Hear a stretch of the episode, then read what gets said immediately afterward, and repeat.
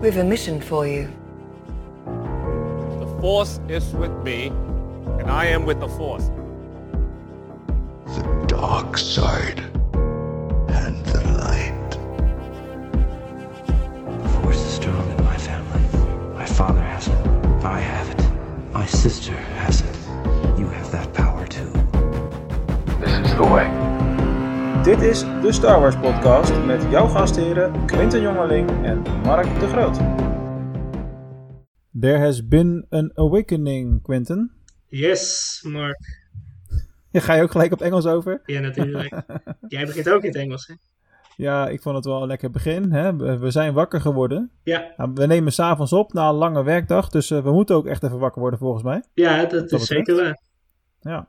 Hey, eh, maak je borst maar nat, want we gaan het hebben over The Force Awakens. Ja, En ehm, ik heb een wat langere lijst als vorige week, laat ik het zo zeggen. dat had ik enigszins ook al verwacht, aangezien ik weet dat het, denk toch wel enigszins richting jouw favoriete films gaat. De sequels. Nou ja, ja van, de sequels zitten bij mij wat hoger in, eh, in de pickorder dan de original trilogy. Omdat het gewoon leukere films zijn om naar te kijken. Eh, maar goed, er zijn een hoop mitsen en maren. Maar daar komen we natuurlijk vanzelf wel, eh, wel op. Ja, Maar ook op dit moment staat nog wel Revenge of the Sith bij mij nog steeds wel op, eh, op nummer 1. heel goed. Bij mij ook, bij mij ook. maar ja, dat kan natuurlijk zomaar veranderen. Ehm, Ehm, dat wil ik nog, eigenlijk nog wel eens zien. Dan moet er toch wel iets heel goeds komen dat, dat mij helemaal verblaast. Nou ja, als er een Knights of the Old Republic eh, film komt, wil ik het nog wel eens zien. Ja, dan ben ik wel erg benieuwd inderdaad. Zo is dat. Ehm, Oké. Laten we eens beginnen, want ik wilde al bijna beginnen met de film zelf, maar dat kan natuurlijk helemaal niet, want we beginnen natuurlijk altijd met een, Met een quiz. met een quiz. Ja, ik dacht ook al, ga je nou die hele quiz overslaan, joh? Lijkt er wel op, hè? Het lijkt er wel op, maar we gaan hem alsnog doen. You must unlearn what you have learned. All right, I'll give it a try. No. Why not? Do. Or do not. There is no try. Oké. Oké. Ehm, eens even kijken naar mijn vragenlijstje. Hoeveel vragen heb je eigenlijk? Eh, ik, heb er, eh, ik heb er twee, waarvan ik bij één ook het antwoord niet weet, dus dat is wel grappig. dus Oké, ik heb nou, dat, al eh, mijn hoop op jou gevestigd. Oké, dit, dit ging vorige keer ook heel goed, hè? Dat je al je hoop op mij vestigde. Weet ik, weet ik. Maar ja, ik moest die film ook gisteren op het laatst nog kijken. Hè, en, eh, en we nemen op de dag na mijn verjaardag. Dus ik had ook nogal mensen over de vloer kon laat beginnen daardoor. Ja. De realiteit van de dag. Ja. Anyway, mijn eerste vraag is... ehm, wat ligt er bij Ray nog meer in het zand... buiten de Star Destroyer waar ze uitklimt? Hmm, ik weet dat die helm daar ligt. Dat is bij haar waar ze, waar ze eet. Dat is een heel een andere plek. Ik heb het over de eerste scène. Dus de, de Ehm, eerste scène waar je Ray ziet dan. Dat is dat ze nog in dat schip hangt, toch? Ja, maar dan het stuk dat ze er buiten is gegaan. Wat ligt er nog meer in het zand? Is de vraag. Allerlei andere onderdelen, toch? Ja, oké. En die, die wapenstok van haar. Nou, je moet, het, je moet het wel nog maar een keer gaan kijken, Quentin. Want eh, er ligt niet alleen een Imperial Star Destroyer wrak daar op de grond. Maar je treft ook een halve TIE Fighter aan en, eh, en een eh, in het zand geknalde X-Wing. Ah, ik dacht dat je echt bij haar, bij haar gewoon bedoelde. Gewoon bij dat ding wat ze allemaal meenam. Nee. En wel, ja, die, die TIE Fighter en die X-Wing, die had ik ook niet gezien, hè? Oké, die, gelukkig. Die, die Star Destroyer wel. Anders was de vraag heel lullig achteraf. Ja. Nee, nee, die had ik niet gezien. Wel die Star Destroyer, maar die vangt natuurlijk ook het, eh, het, eh, zeg het oog. Mhm. Maar de rest had ik nog niet gezien. Oké. Oké. Ehm, ik ga ook een vraag over de opening scène. En dat gaat op het moment dat wij Poe zien bij die oude man. Weet je dan welke oude man ik bedoel? Ja, maar ik, ik heb zijn naam niet opgeslagen. Dat wat, ik had gisteren al geen zin om terug te spoelen om te kijken. Hoe heet hij ook alweer? Oké, nou dat is dan niet erg, dat geef ik zo. Maar waar kennen we hem dan ook van? Dat is mijn tweede vraag. Oh. Ja, hij, hij heeft in ieder geval een relatie met eh, Lea, dat is duidelijk. Hij moet van Alderaan komen, want dat, dat gevoel heb ik in ieder geval bij hem. Dat leek mij dus ook al, dat hij van Alderaan kwam. Ja, Maar hoe kent hij Luke? Luke. Ja, hij kent Luke op een andere manier. Nee, dat zou ik echt niet weten. Oké, nou dit, eh, deze meneer, dat is Lorsan Tekka. Mhm. Dat wist ik eerst ook niet. En het viel me eigenlijk in de bioscoop al op, dat ik toen eh, voor het eerst was. Van wie is deze man nou? Maar hij is dus van de Church of the Force. En dat moet mij dan wel wat zeggen? Ja, dan zeg je dat niet. nee. Gelukkig, dat zei mij in het begin ook Eh. helemaal niks. De Church of the Force, dat is eh, eigenlijk wat Luke heeft opgestart. En naast die Jedi eh, Academy. Oké, dus dat komt uit de boeken en zo. Ja, en wat ik zelf ook denk, is dat we zien in... Is het Rogue One? Ja, zien we die... ehm, ik ben even zijn naam vergeten. Van die blinde man die One is Ja, with the ja, Force. ja, ja, ja, ja. Ik denk dat hij ook een follower is van de Church of the Force. Ja, dat zou me niks verbazen. Nee. Oké, Oké, Oh. ja. super. Weer Weer wat geleerd. Ja, Dat zeggen we ook elke week, hè? ja, echt zo. Volgende Ja, we vraag. En we zijn pas zeven weken onderweg. Ja, het gaat hard. Ehm, ja, de volgende vraag is dus de vraag waar ik zelf geen antwoord op heb, maar misschien weet jij het wel. Hoe kan het dat Ray BB-8 gelijk kan verstaan? Oh god, dat is een hele goede vraag. Denk er even over na, en dan pak ik wel even Google erbij in de tussentijd. Weet je wat ik denk waarom ze dat kan verstaan? Zij is een scavenger. En zij is ehm, gewend om met droids eh, te werken, eh, droids te vinden. En dat soort dingen. En ik denk dat ze daarom met haar werk ook dit soort talen heeft geleerd. Ja, maar geldt dat dan ook voor Chewbacca? Want daarbij is het precies hetzelfde. Ja, dat is nog wel een leuk ding. Want in ehm, Solo, de film, zien we dat eh Wookiee Mhm. best een lastig taal is. Maar ja, ik ga het erop gooien dat het door Disney gemaakt is en dat het daarom zo gemaakt is. nee, er Maar schijnt ik- wel ergens een antwoord voor op te zijn hoor. Maar ik denk dat dat het is, omdat zij met haar werk, haar scavenger, ehm, aan de droids gewend is. Eh, lang verhaal kort, zij verstaat de bleeps. Alleen er is niet bekendgemaakt in de novelization, de- het boek, zeg maar, de boekversie. Want daar moet het dan meestal vandaan komen. Trouwens geschreven door Alan Dean Foster. Die gaat ook al heel lang mee. Ik geloof dat Attack of the Clones ook al door hem is genoveliseerd. eh, of ja, tot boek is gemaakt eh, destijds. Dus moet je nagaan hoeveel boeken die al heeft gemaakt in de tussentijd. Ja, Eh, maar het wordt verder niet uitgelegd waarom zij de bliepjes begrijpt. Dus dat is apart. misschien dat iemand anders het weet. Mocht je dit nou weten, laat het ons dan even weten. Zo is dat. Maar ik, Alright. ik gok het erop dat ze met haar werk daar vaker mee heeft gewerkt. Mhm. Oké. Eh, mijn tweede vraag. We zien uiteindelijk zien we Rey in de stoel. En ze gebruikt de Jedi Mind Trick op een stormtrooper. Ja, Welke bekende acteur speelt deze stormtrooper? eh, dat is Daniel Craig, James Dat- Bond. Daniel Craig. En weet je ook hoe de stormtrooper genoemd zou worden, wat nooit bevestigd is? Oh nee, eh, dat zal wel een eh, TK007 zijn dan. Nee, het is eh, JB007. Ja, nog erger. Maar Daniel Craig. Het is jammer dat we ze nooit echt zien dat hij erin zit. Maar Nee. is wel bevestigd dat hij erin zit. Ja, dat weet ik. Dat weet ik, ja. Ja, dat vond ik wel leuk. Ik heb ook een... eh, eh, dat even niet heel erg Star Wars gerelateerd. eh, maar eh, ik heb ook die James Bond trading cards verzameld eh, ooit, lang geleden. Ja, En eh, ik heb ook echt daadwerkelijk de handtekeningkaart van Daniel Craig. gaaf. Die is wel, eh, eh, wel wat waard, zeg maar. Ja, zeker in bezit houden. ja, precies. Dat terzijde. Ik heb nog een derde vraag voor je. Nou, vooruit dan maar. Dit is wel een hele makkelijke hoor trouwens. Oh ja, als ik dat nou niet heb, dan hang ik weer natuurlijk. Ja, nou, dit, dit is wel iets wat iedereen wel weet. Oké. Ehm Vince's stormtroopercode was natuurlijk FN2187. En waar kennen wij dit nummer van? Oh nee. Je hebt het vorige week nog genoemd. Nee, dat was eh 1187. Ja, klopt, maar daar heeft het mee te maken. Oh, is, het er, is er een deel 2 dan? Ehm, aan dit verhaal dan wel. Maar dat getal heeft wel ergens mee te maken van die richting. Ha- haalt me uit deze pijnlijke situatie. Eh, dit was eh, de dodencel waar Leia in zat in de Nieuw Hoop. De wat van Lea in Nieuw Hoop? Dit is de celnummer. Maar ze zat Oh. natuurlijk in de dodencel. Oké. En dat wat jij vorige week noemde, dat was het cellenblok. Oh, jong, echt waar. Ik had eigenlijk toch wel verwacht dat je deze had geweten. Want dit was eigenlijk een van de eerste dingen wat mensen ook meteen opviel na de film. Ik, ik, ik begrijp dat ik word vervangen volgende week door een eh, Star Wars kenner met wat meer kennis van zaken. Ik, eh, ik heb opties.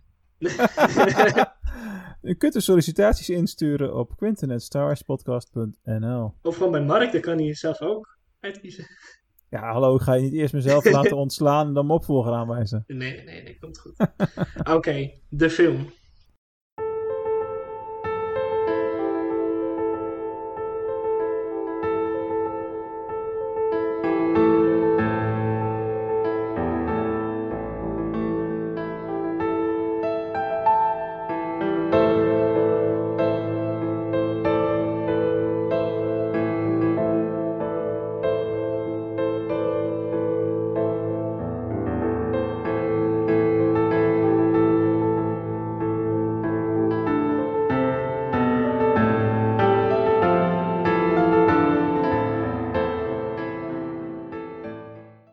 Tijd voor de film. Ja. Zo is dat. Ik ehm, volg bij deze volg ik jou een beetje op. Want ik heb gehoord dat jij een hele lange lijst hebt. Ja. Nou ja, erger nog. Ik heb, eh, nou, erger nog, sterker nog. Ik moet zelfs beginnen met de samenvatting, wat ik eerst niet meer wilde doen. dat vroeg je, omdat ik daar verzoekjes van heb gehad. Dus eh, ja, ik moet niks natuurlijk, maar eh, ja, god, we zijn nog groeiende. Dus je luistert nog naar bijna elke fan, zeg maar. Ja, Ehm, dus lang voor kort, er zijn een paar mensen geweest die mij geappt hebben eh, via Instagram met de verzoek om, eh, om dat terug te laten keren. ja, Eh, dus bij deze, we gaan het verhaal behandelen van The Force Awakens, waarin we kennis mogen maken met de nieuwe generatie Star Wars helden en tegelijkertijd ook de bejaarden nog even tegenkomen. Ja. Hè? Simpel gezegd. ja, allereerst hebben we natuurlijk Finn met die vol ver- twijfels zit en niet mee wil doen eh, met het uitmoorden van een dorp. eh, waar eh, Kylo Ren gelijk een eerste confrontatie heeft met onze nieuwe vliegheld Poe Dameron. Ja. Wat natuurlijk wel een hele interessante situatie is. Ehm, op dat moment vinden we Kylo Ren allemaal nog een hele stoere gast trouwens. En denken we, oh wat een onwijs een nieuwe superschurk is dit dan. Ja, dus dan, dat vind je dan nog, zeker als je de eerste keer kijkt, denk in ieder geval. Mhm, in de bioscoop. Ja, dat al helemaal. Ja. Ehm, nou, vervolgens zien we natuurlijk Rey die wat parts aan het verzamelen is eh, in een grote Imperial Starfighter. Nou, die sleept eh, op het zand naar beneden naar huis. Eh, krijgt daar wat... oh ja, komt de BB-8 onderweg tegen. Ik heb trouwens eventjes niet paraat waarom die al... oh jawel, Poe heeft hem, weg, heeft hem weggestuurd. Waarom die er tegenkwam, ja. Dus die was, dat BB-8 is natuurlijk van Poe. Dat is ook een interessant dingetje. Daar had ik helemaal niet bij stilgestaan. Ja, dat klopt. Die is inderdaad Ja. van Poe. Ja, ja, ik vroeg me dat eerst af en toen zag ik de film. Oh, wacht, hij is gewoon van Poe. Ja. Zag ik heel, het was eigenlijk verrassend simpel. Ja, Dus ik, ik, ik had dat even niet scherp, zeg maar. Nou, hoe dan ook, eh, op een gegeven moment ehm, eh, neemt eh, Ray de droid natuurlijk mee. Kan er heel veel eten voor krijgen als ze het verkoopt. Gaat niet werken. Wordt ze aangevallen omdat ze niet wil verkopen. Blijkt ze toch heel sterk te zijn. In de tussentijd is Ray al ontsnapt. Of, sorry, is Finn al ontsnapt met Poe. En eh, heeft Kylo Ren geprobeerd om eh, eh, informatie uit Poe zijn brein te pulken. Werkte allemaal niet. Met een TIE Fighter ontsnapt, naar beneden gestort op dezelfde planeet. En Poe is kwijt. Daar komen we straks ook nog wel even op terug. Ehm, ik moet proberen dit kort te houden, want er is geen samenvatting meer nou, hè? dit is de, de algemene. Het, gaat- het gaat erg hard allemaal. Ja, het gaat je erg- het herinnert gaat het je nog lang. erg goed. Ja, ik heb gisteren gekeken. Dus Ja, dat merk je ook wel. ja, Ehm, even kijken. Finn eh, sluit zich aan bij Ray. Uiteindelijk ontsnappen ze allemaal van eh Jakku in de Millennium Falcon. Eh drie keer rijden wie je dan tegenkomt. Han Solo en Chewbacca. Dat is fantastisch. Ja, die blijken natuurlijk ook nog steeds gewoon in het handeltje te zitten met oplichten en smokkelen en noem het allemaal op. Ja. Eh, vervolgens gaan ze met het Zwicky naar, eh, ik ben even de naam van die planeet kwijt, maar waar Mos Kanta zit. Hoe heet die planeet ook? Maskanata. Ehm Ja, Mars Kanata. Ook goed. iets met een K. Nou, nou dat is goed. Die dus, die planeet. iets met een K. Dit horen wij te weten. Oh, wat erg. Ehm, het is met acht letters. Ga verder. Goed woord voor galgje. Goed voor zo'n galgje. Of voor Scrabble. Voor Scrabble. Dubbele punten. Ehm, even kijken, in die, op die planeet worden ze natuurlijk al... eh, Ray is er dan ook al bij trouwens inmiddels. Die hebben elkaar ook... eh, Ray en Finn en Han Solo en Chewbacca zijn dan zeg maar eh, met z'n vieren. Waar hangt Poe uit op dat moment? Is die alweer terug naar, naar Leia of zo? Oh, die zijn op Ehm, dezelfde planeet natuurlijk allemaal. Nee, is Poe niet nog gevangen? Nee, dat kan niet. Is trouwens Takodana. Hij heeft het even opgezocht. Ja, Oké, ik ga proberen het wat sneller eh, te doen. Want Oké, anders zijn we een half uur, aan- half uur aan het samenvatten. Eh, lang verhaal kort. Eh, met Mas eh, praten ze. Ray loopt de kelder in en er ligt een, het lichtzwart van Anakin. Dat roept haar. Komt een hele toffe flashback. Vervolgens breekt de pleuris uit omdat ze natuurlijk gemeld zijn, gezien zijn. Empire of Empire, hoe mij nou de eh, First Order weet waar ze zijn. Empire Resistance First Order. Haal het allemaal vooral lekker door elkaar, Mark. Ehm, dan krijg je natuurlijk ook dat eh, Snoke in beeld komt. En dan denk je nog dat is een enorm groot apparaat, een groot monster, maar het is gewoon een hologram Ja. van een lullig, illig mannetje. Kom je dan in de volgende film achter. toen dachten we Eh. ook nog dat Snoke echt heel belangrijk was. En dat het ook gewoon een op zichzelf staand figuur was, vooral. Ja, Hè? Maar goed, er zijn nog heel veel dingen over Snoke eh, die we later gaan bespreken. Want, eh och man, wat een figuur. Hoe dan ook.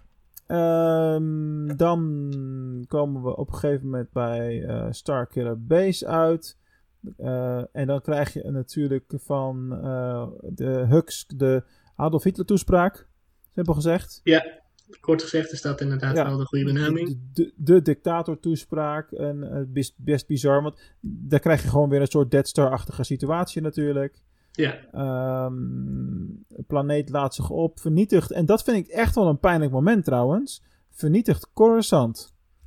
Coruscant is niet meer. En eh, daar heb ik vernietigt die Coruscant. Ja, dat is de plaats waar het Senaat is. Ja, dat snap ik. Die, eh, als ik dat nog niet wist, dan, eh, dan had je mij mogen vervangen. Ehm, wordt Coruscant opgeblazen? Ze, ze, ze Dat, dat, het- dat beantwoordt wel een vraag bij mij. En dan een hele lange vraag. Waarom zien we Coruscant niet op het einde? Maar hier Ja, dus, maar- hij is dus gewoon de lucht ingeblazen. Ja, daar heb ik heel veel moeite mee, want het was een beetje mijn favoriete planeet. Ehm, ja, kan ik redelijk begrijpen. Maar ik ben ook een stadsjongen natuurlijk. Ja. Eh, eh, dus dat. Ehm pam. Wat is nog meer belangrijk? Eh, Starkiller Base, die wordt opgeblazen. Ja, dat gaat heel snel. Je gaat Han, eh, Solo die doodgaat. Ja, rustig aan, jongen. Eerst de Han Solo die eh, nog natuurlijk eindelijk Leia weer ziet. En dan toch nog een beetje knuffelen en zo. Ja, Vervolgens gaat hij mee inderdaad. eh, want Rey is inmiddels op eh Starkiller Base gevangen genomen, denk ik. Ja. Ja. Ik sla wel hier en daar wat over hoor. Maar goed, ik heb, ook- ik heb helaas geen fotografisch geheugen. En ik ben een jaartje ouder geworden, dus ik heb excuses genoeg.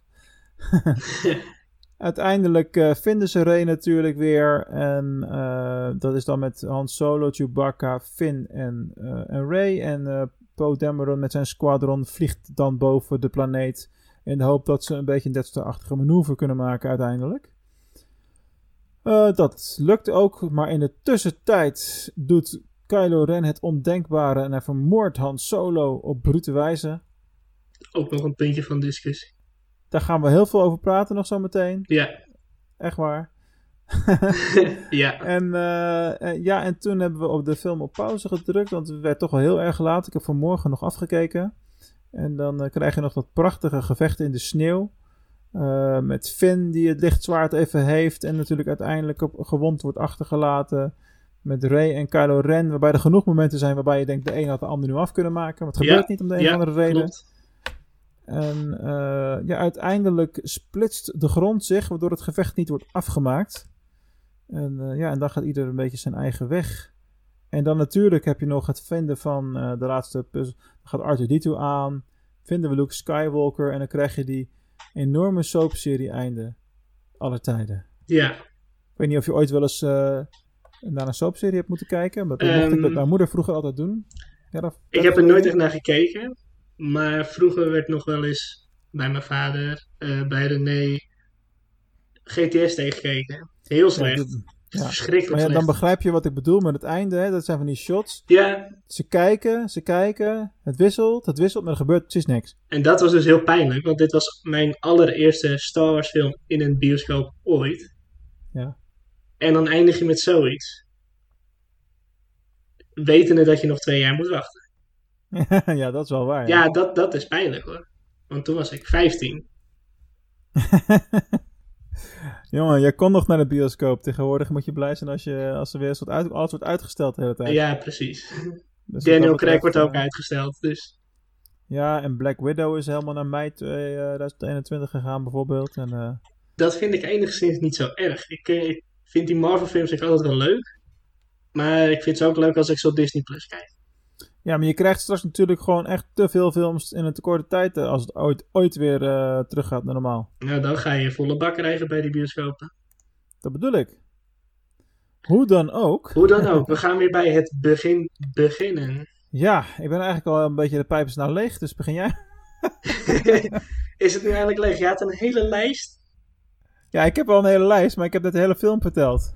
Jij hebt ook eh, recht op zendtijd. Ja, oké, dat is zeker waar. Ehm, nou, we beginnen natuurlijk op eh Jakku. Bij de oude man, bij Lord Santeca. Mhm. Ehm, in gedachten houden dat dit voor mij de eerste Star Wars film in een bioscoop was. Hè? Kan je begrijpen hoe ik mij voelde op dat eerste moment dat ik Star Wars in de bioscoop zag? Ik vond dat heel spectaculair. Ehm Kylo Ren die er opeens aankomt, die heel toevallig ook een, een blaster shot weet eh, te stoppen met The Force. Daar kom ik zo meteen nog op terug. Oké. Eh, we zien Poe, we zien een nieuw soort eh, droid R2D2, maar dan in een balletje met magneet die heel erg geliefd is tegenwoordig. Mhm. En er gebeurt eigenlijk meteen heel veel. Hoe kijk jij erop terug? Ik werd er heel erg blij van. Ja, ik ook. Heel blij. Ja, Er gebeurde heel veel opeens. ja. Maar ik raakte ook vrij snel een, een hele specifieke frustratie aan. Zoals? Waarom kijk ik nog een keer naar een nieuw hoop? Hoe bedoel je? The Force Awakens is in heel veel opzichten een kopie van een nieuw hoop. Eh, ja, kan ik wel redelijk begrijpen. Dat vind ik echt de grootste zwaktebod van zowel deze film en. ehm, maar ja, dat is ook de veilige route, want Rise of Skywalker heeft daar ook heel veel last van. Het is een fantastische film, maar dat moet je echt proberen los te laten, wil je ervan genieten. Je krijgt droids die naar een zandplaneet worden gestuurd. In dit geval heb je weer een droid op een zandplaneet met geheime informatie die achterna gezeten moet worden door de grote schurk. Verrassend. Hmm, dat hebben we eerder gezien, hè, bij een nieuw hoop. Ja, Je hebt dan nu ehm, eh, geen Death Star, maar een Starkiller Base. een Wat in, essentie natuurlijk, wat in essentie natuurlijk hetzelfde is. Ja. En het, het eindigt met een enorme explosie van de op het geblazen planeet, net als de Death Star. Ja, Weet je wel, dat soort elementen, eh, dat, daar zit wel een grote mate van... eh, waarom moet je elke keer hetzelfde trucje uithalen in? dat ben ik compleet met je eens. Als ik er zo op terug ga kijken, dan is dat zeker zo. Ja. Voor de rest is het een fantastische film, is hartstikke leuk om te kijken. Ja, dus, eh, ik- begrijp ik- me niet verkeerd. Ik, ehm, ik was altijd ehm, erg een beetje sceptisch van Disney met Star Wars. Daar, daar valt natuurlijk ook heel lang over te discussiëren, maar dat heb ik een beetje losgelaten. Dat heb ik ook nu met andere mensen die mij hebben benaderd van, hé, wat vind jij daarvan, wat vind jij daarvan? Het blijft een kinderfilm. We mogen blij zijn dat we Star Wars hebben en een, een nieuwe reeks films om naar te kijken. Eh, ik ben, je moet er dolgelukkig mee zijn als die overname er nooit was geweest. Had Ja, je nooit zoveel Star Wars content gehad als nu. nee, precies. We krijgen nu series, we krijgen films, van alles. En Daar en ben ik dan heel blij je kan mee. Wel zeggen, je kan wel zeggen het is Disney. Maar al in de eerste eh, scène eh, krijg je voor Star Wars begrippen iets te zien wat je nog nooit eerder hebt gezien. En wat bedoel je dan precies? Bloed. Bloed, ja. Dat is een hele goeie. Dat was nooit. Eh, jawel. Bijna nooit. Bijna nooit. ja, kijk, je gelijk. het is wel handig omdat je dan Finn de hele tijd kan herkennen. Daarvoor hebben ze dat natuurlijk ook gedaan, dat shot. Dat was vrij duidelijk. Ja. Dat je weet welke stormtrooper de twijfelende stormtrooper is. Ja. Dus, Zo heb ik er ook nu naar gekeken. Inderdaad, bloed.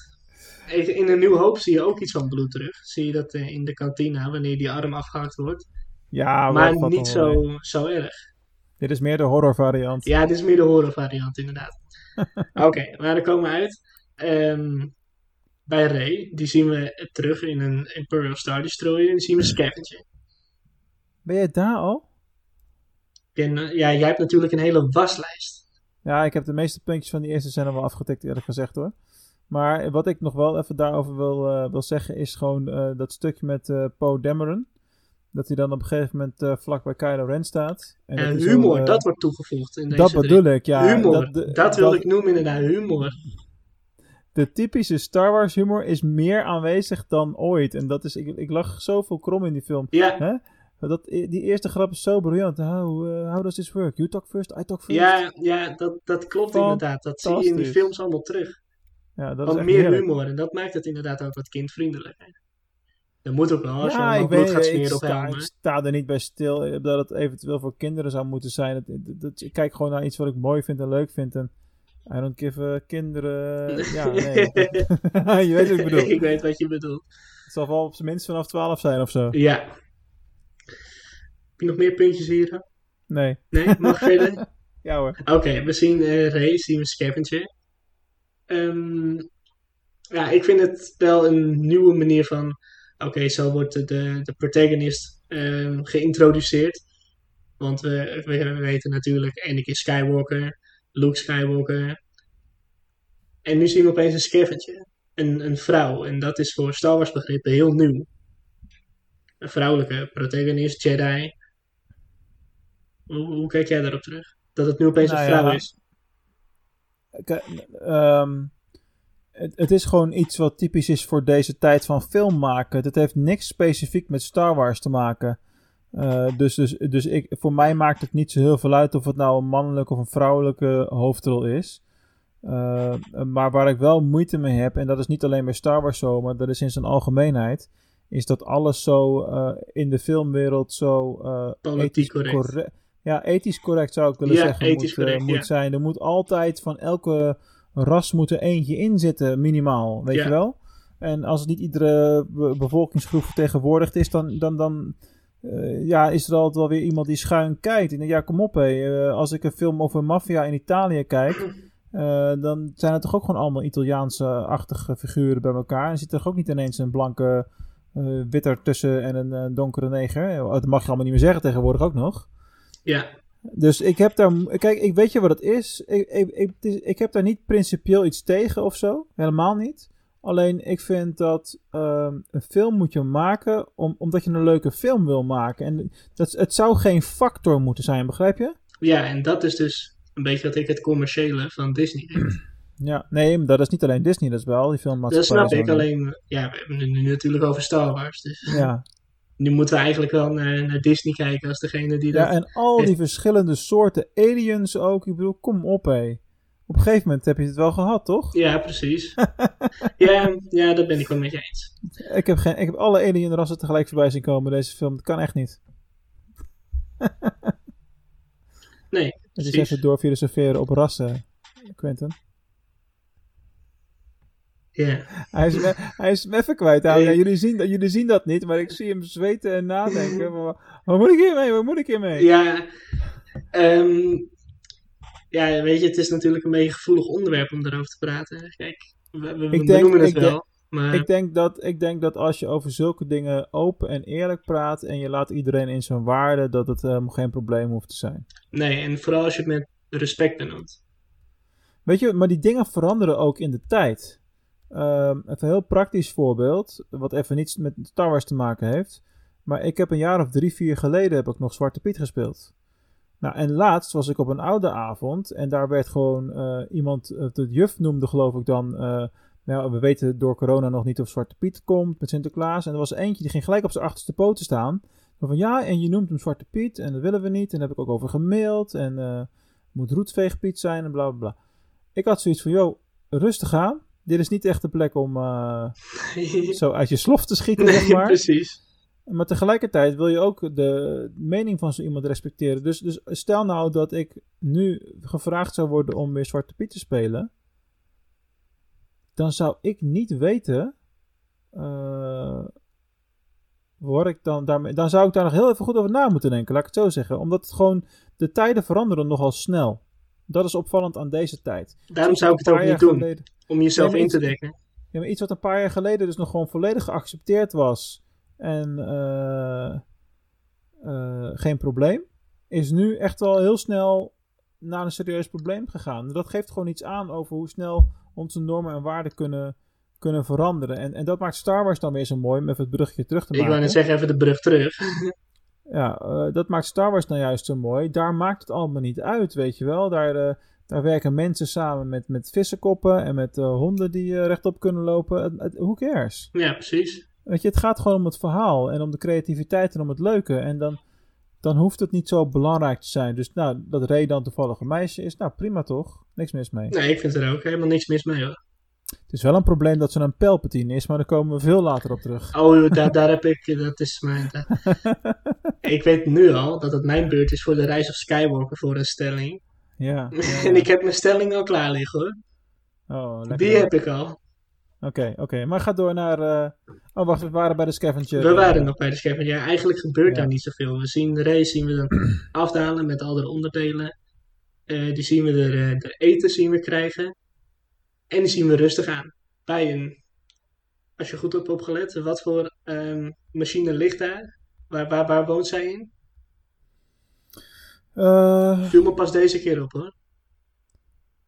poeh, ja, ook een... Is dat niet gewoon een X-Wing? Nee, ze woont in een AT-AT. Oh ja. Daar heb ik even niet op gelet deze keer. Ik heb het vast al een keer ik dacht eh, ook gezien. dat het een X-Wing was, eerst. Ik dacht eerst ook dat we naar een X-Wing aan het kijken waren. Maar dat komt misschien omdat ze daar in de buurt zo'n X-Wing helm oppakt. En dan maak je heel snel die associatie. Ja, en nu viel het me pas op dat ze in een AT-AT woont. Hmm. Ja, en daar komt ze uiteindelijk natuurlijk bij, ehm, bij BB-8 uit. En daar valt mij iets op. Zij rent naar BB-8 toe en zij, zij roept iets in een bepaalde taal naar diegene die hem heeft gevangen. Zo van, dat mag Ja. niet. En ondertussen neemt ze hem zelf mee. Waarom zou dat niet mogen? Je hebt hem toch gevonden? Eh, dat is volgens mij het verzorgende in eh Ray, omdat eh, eh, dat hebben vrouwen in zijn algemeenheid meer dan mannen. Dus dat wij dat niet snappen, dat, dat snap Maar goed, ik heb natuurlijk zelf kinderen, dus ik zie het meer om me heen. Eh, dat, dat beschermende, gewoon, oh, volgens mij wil hij jou verkopen voor onderdelen. Ja, dat snap ik wel. Alleen die, diegene die vecht helemaal niet terug, die doet helemaal niks. Zij kan rustig dat net opensnijden, die droid eruit halen. Ja, goede vraag. Nee, maar eh, Ray wilde toch helemaal niet BB-8 meenemen trouwens? Nee, Dus want, want hij, hij rolt zelf achter haar aan. Ja. Hij, hij het, het ding. Hoe noem je dat eigenlijk? Onzijdig? De ehm, droid. de droid. Wat is BB-8 eigenlijk? Ja, dat is natuurlijk geslachtsloos. Dat is logisch. Ja, Alle droids zijn geslachtsloos. ja, maar zoals een C-3PO, dan hoor je gewoon dat het een mannenstem is. Ja, en je hebt natuurlijk een roze R2-D2 ergens in deze film. Dus wat dat betreft...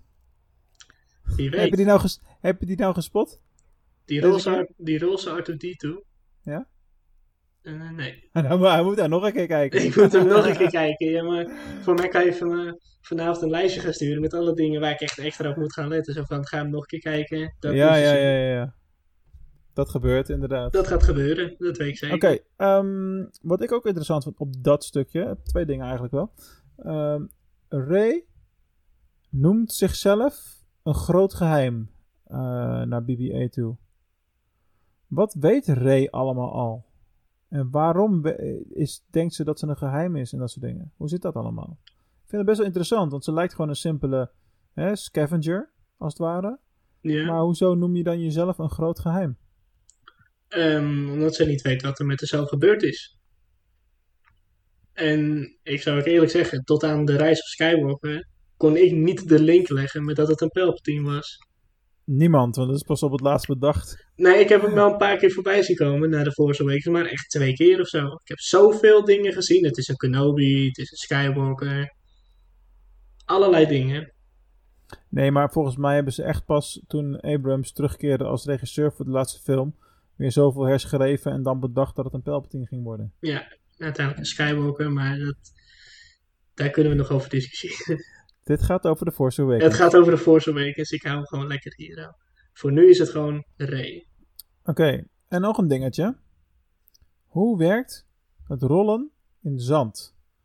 Waarom blijft BB-8 zo goed rollen? Terwijl het zand zit en dat moet toch tussen die twee lagen komen? Hoe zit dat? Hoe werkt dat? Ja, dat kan je dus ook terug gaan vragen aan R2-D2 en C-3PO op Tatooine. Ja, tri- Tripio geloof ik dan nog wel. Die loopt. Ja, maar zelfs een R2-D2, die moet rollen. Ja, hetzelfde verhaal, ja. Ga je maar eens met een fiets door het zand heen eh, fietsen. Ja, ja. Ja, ik snap wat je bedoelt, maar misschien omdat hij magnetisch is. Ja, zo kunnen we alles verklaren, hè? Zo kunnen we alles verklaren. En dit is weer dat hele kleine gedetailleerde wat wij elke keer hebben. Zo van, hoe werkt dat? Waarom kan niet in het zand? Nou, geen idee. Wist je dat trouwens ook de bedoeling was dat Jakku een ijsplaneet zou worden? Oh ja? Ja, Nee, gelezen. dat eh, hebben ze dan een heel klein beetje omgedraaid. Maar ja, dat had natuurlijk weer een te grote link naar Hoth geleid. Dus Nou ja, dat is ook eh, nonsens, want Jakku lijkt op Tatooine en Starkiller Base lijkt op Hoth. Als je ja, zo gaat bekijken. ja, precies. Kijk, op een gegeven moment ben je ook gewoon door de elementen heen. En dan moet je wel wat met die planeten. Dat gaat toch op elkaar lijken. Ja, maar breng dan iets van een vuurplaneet terug?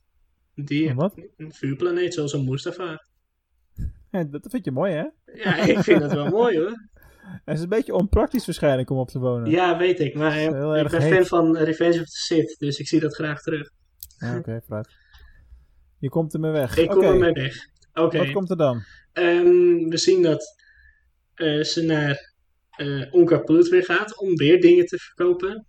En dan biedt hij 60 porties voor zo'n droid. Ja. Ja. Ik vraag me dus een beetje af, hoe, als we het om zouden rekenen, hoeveel zou 60 porties zijn? Ja, Want ze eh, krijgt soms een kwart portie. En hoe, hoe lang leef je daarvan? Drie maanden of zo? Van een kwart portie? Nee, van 60. nee, dit kwart portie, dat vertaalde zich uiteindelijk in één zo'n b- broodje. Ja. En dat smolt ze dan om. Ehm, dan vraag ik me ook nog af. Ik, we zien er later, als ze buiten zitten eten, zien we dat zij brokstukken bij de brood eet. Zien we dat groene spul. Dus voor mij Mhm. eet ze daar gewoon een portie. Oh ja, dat zou kunnen, ja. Maar wat is dat poeder van dat brood dan? Iets wat ze op voorraad had. Ja, dan kun je Wat alles wel gaan analyseren. Wat trouwens dat brood.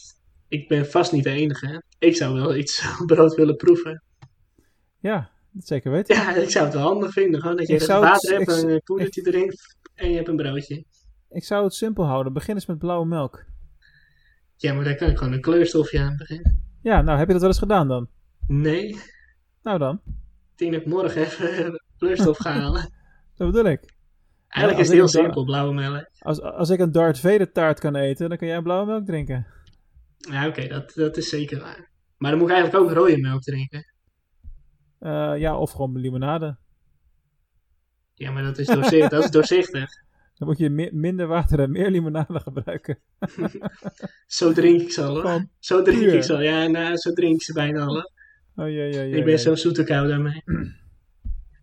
Voor de mensen die even missen waar het over gaat. Ik, eh, ik was gisteren dan op het moment dat we het opnemen als ik jarig. En ik heb eh, van een, eh, van, hoe zeg ik dat? Van de vriendin van mijn schoonvader. De aanstaande moet ik eigenlijk zeggen. Dat is technisch gezien wat het is. Eh, heb ik een fantastisch mooie taart gehad. eh, bestaande uit het hoofd van eh, Darth Vader. Als je hem wil zien, hij staat op onze socials. Dus Facebook op Insta. Als je nog een stukje En, wilt. ja, het ligt in de vriezer. Hij ligt in de vriezer, stuur hem naar Mark stuurt na- hem op. Ja, na corona kun je je melden. Ja. De afterparty bij Mark de Groot. De, de afterparty, dat is dan tegen de tijd dat ik 40 word, hè? Dat doen we volgend jaar wel. Ehm, ja, wat krijg je dan? Ja, de, de ontsnapping van de planeet. De ontsnapping van de planeet. Eh, en, en, het, eh, en natuurlijk ehm, Finn, die op een gegeven moment eh Poe op, op dat schip tegenkomt en zegt: Luister, ik help jou ontsnappen. Ja. Wat valt daar gelijk op aan die twee? De connectie. Ja, die connectie is heel sterk. Zo sterk zelf dat ik de indruk had dat dit wel eens de eerste bromance zou kunnen Ja, worden inderdaad. in de Star Wars. En ik ben echt bepaald niet de enige die dat dacht. En hoe bedoel je dan een bromance? Nou, eh, eh, mannen, mannenliefde. Oh ja, dat het gewoon ook nog even politiek correct gemaakt wordt. Ja, had gekund Ja. inderdaad. Ja, En, was niet eh, uit te sluiten. Ik ben persoonlijk wel ehm, ja, niet teleurgesteld of zo, maar ge- geïrriteerd dat het dan toch weer niet gebeurt. Omdat het wel, op dat zou echt iets zijn geweest wat je nog niet veel in eh, actiefilms ziet, of helemaal nog niet zelfs. Nee, je kan niet tussen, echt een tussen, andere... tussen, tussen vrouwen eerder wel, maar tussen mannen niet. En eh, niet dat ik daar een, een, een, een, persoonlijke mening over heb of zo. Alleen het was zo duidelijk door Abrams opgezet dat dat die kant op zou kunnen gaan.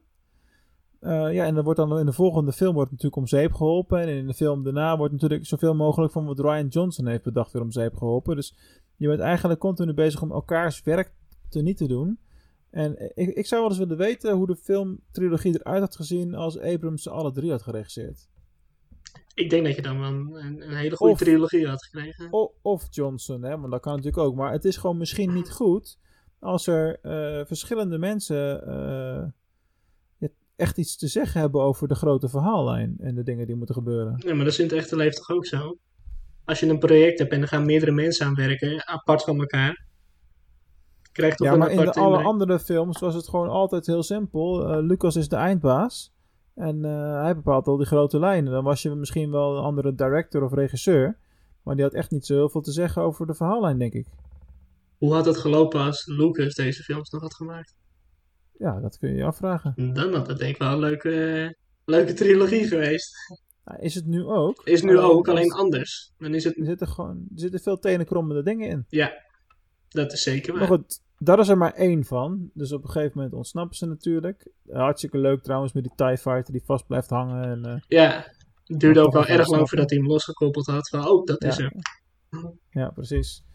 Uh, vervolgens zien we natuurlijk uh, de neerstorting op, op de planeet.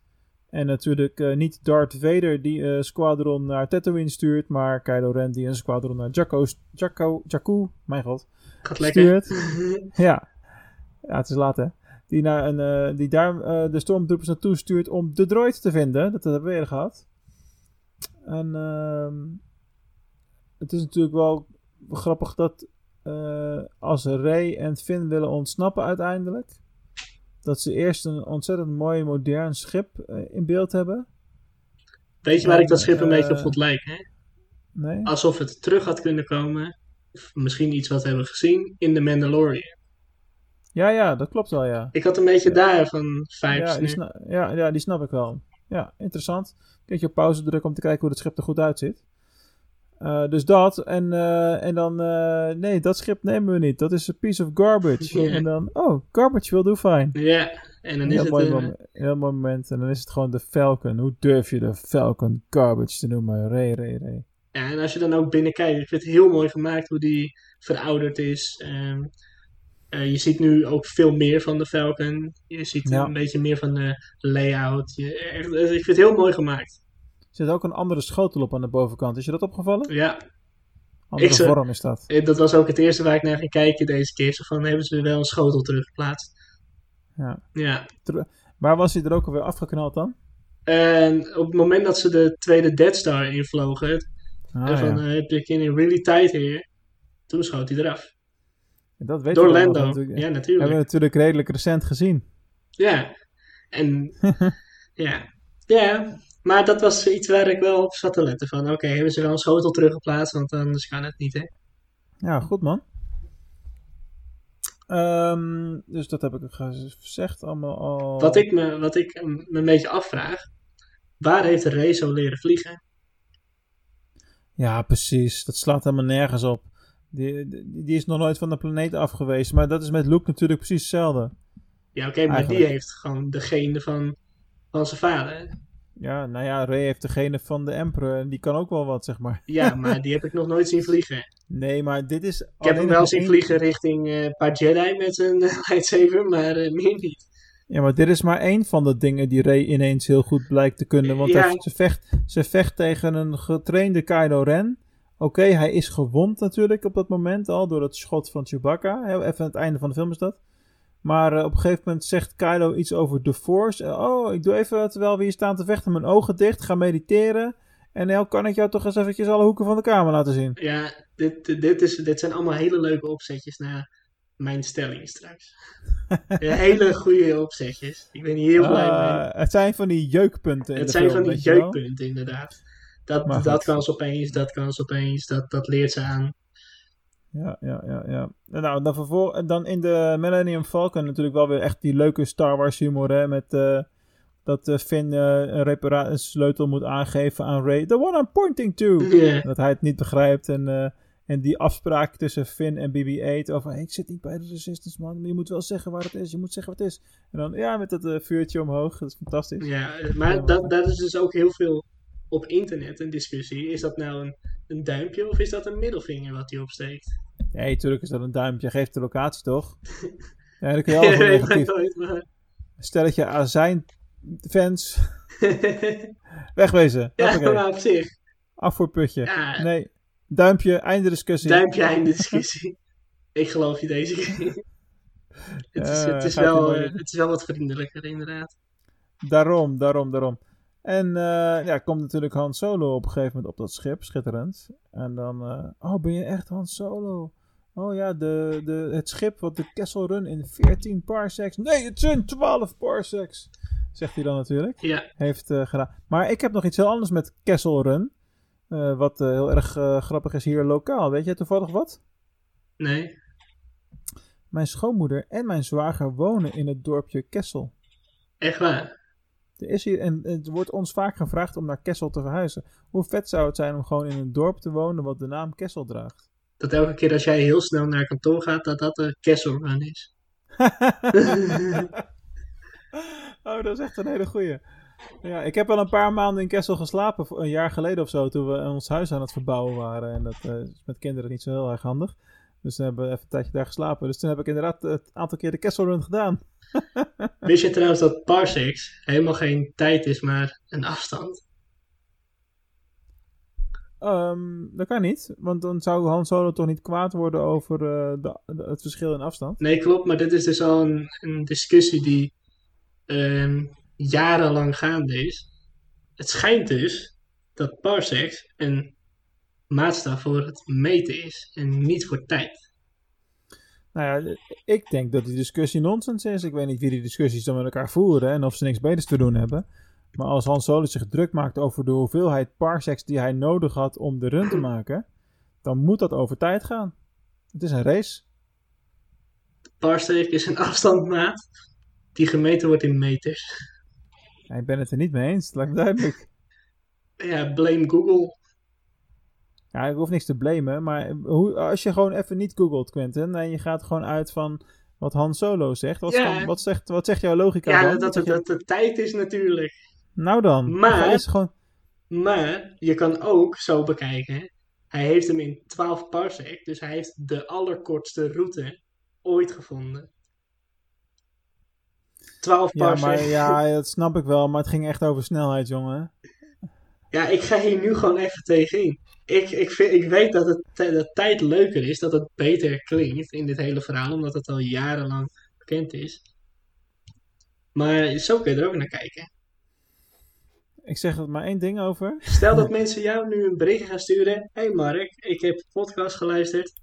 Parsec, dat is een afstandmaat. Quinten had gelijk. En dan... Nou, dan ben jij blij en ik niet. Nee, en dan maar- is het verhaal weer voorbij, toch? Nee, natuurlijk ben ik dan niet blij. Want het, zoals wij het als Star Wars fans kennen, is het gewoon een tijd. En ik ben niet goed in scheikunde en natuurkunde. Ja, maar bedoel jij dat het in de echte wereld een afstandsmaat Ja, in de is? echte wereld is het... Oh, ik dacht in Star Wars... De... Maar dat is toch helemaal niet belangrijk? Eh, Nee. Star Wars kan toch iets anders... Het kan het toch gewoon iets anders betekenen? Ja, dat klopt. Dat mag gewoon, dat is fantasie. Ja, Oké, maar dan is het helemaal geen discussie. Dan is het in de echte wereld een afstandsmaat en in de Star Wars wereld een snelheid. dan houden we daarop, ja.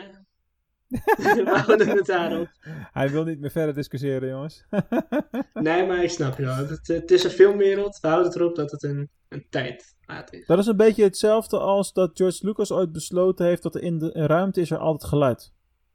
Ja, En dat is ook niet zo in het echt. en Dus ja. in de ruimte, als een schip neergeknald wordt, dan valt hij naar de dichtstbijzijnde planeet.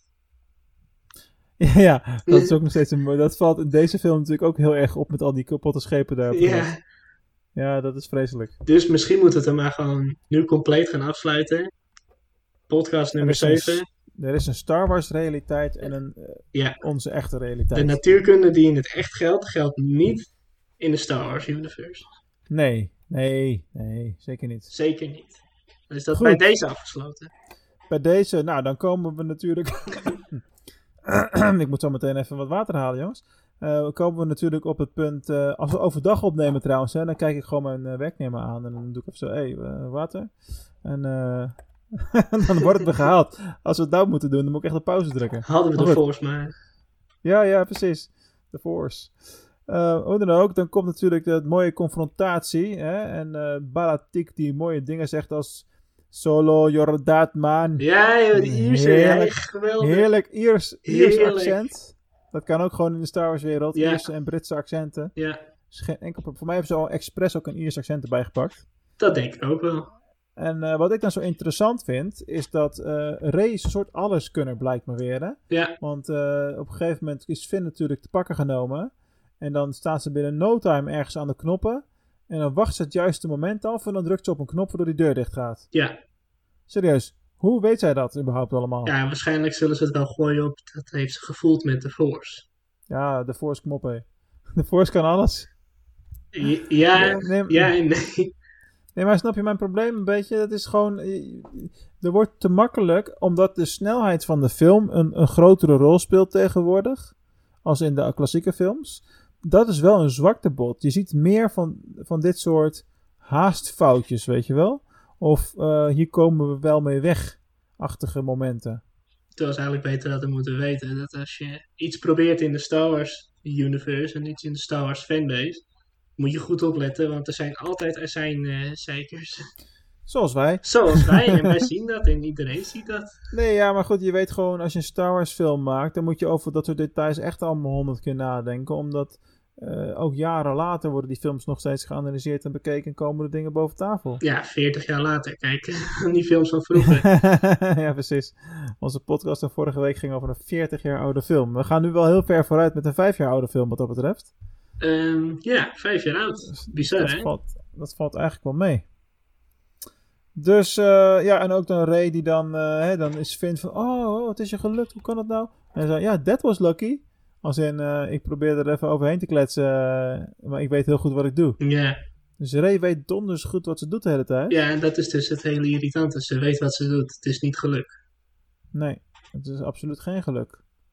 Het is een soort, echt een superheld, zonder dat echt duidelijk wordt uitgelegd waar het dan ehm, in zit. Ja, precies. Maar dat, dat is natuurlijk in de verdere films is dat wel meer terug te zien. Ja, maar je gaat je toch afvragen, eh, ja, hoe zeg ik dat? Eh, wat de achtergrond ervan is en hoe dat dan zit en hoe ze dan eh, heeft ontdekt dat ze dingen snel oppakt en de Force verbinding heeft.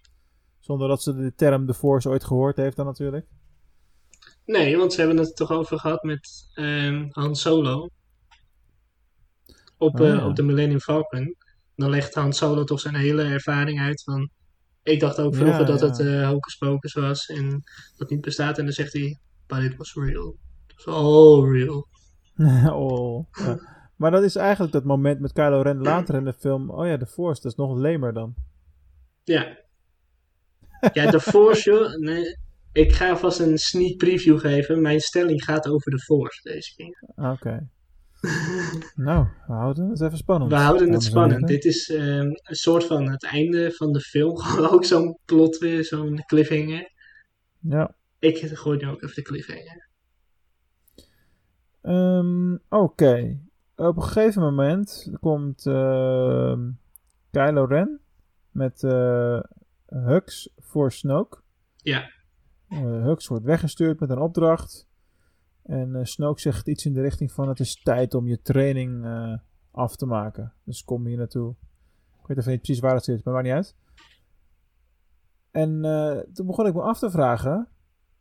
Hoe is dat gegaan allemaal, weet je wel? Je weet wel natuurlijk dat... eh, en dat krijg je in The Last Jedi wat meer van te zien. Dat Kylo eh, eh, uiteindelijk eh Jedi Temple heeft verlaten. En het een en ander heeft uitgesproken daar.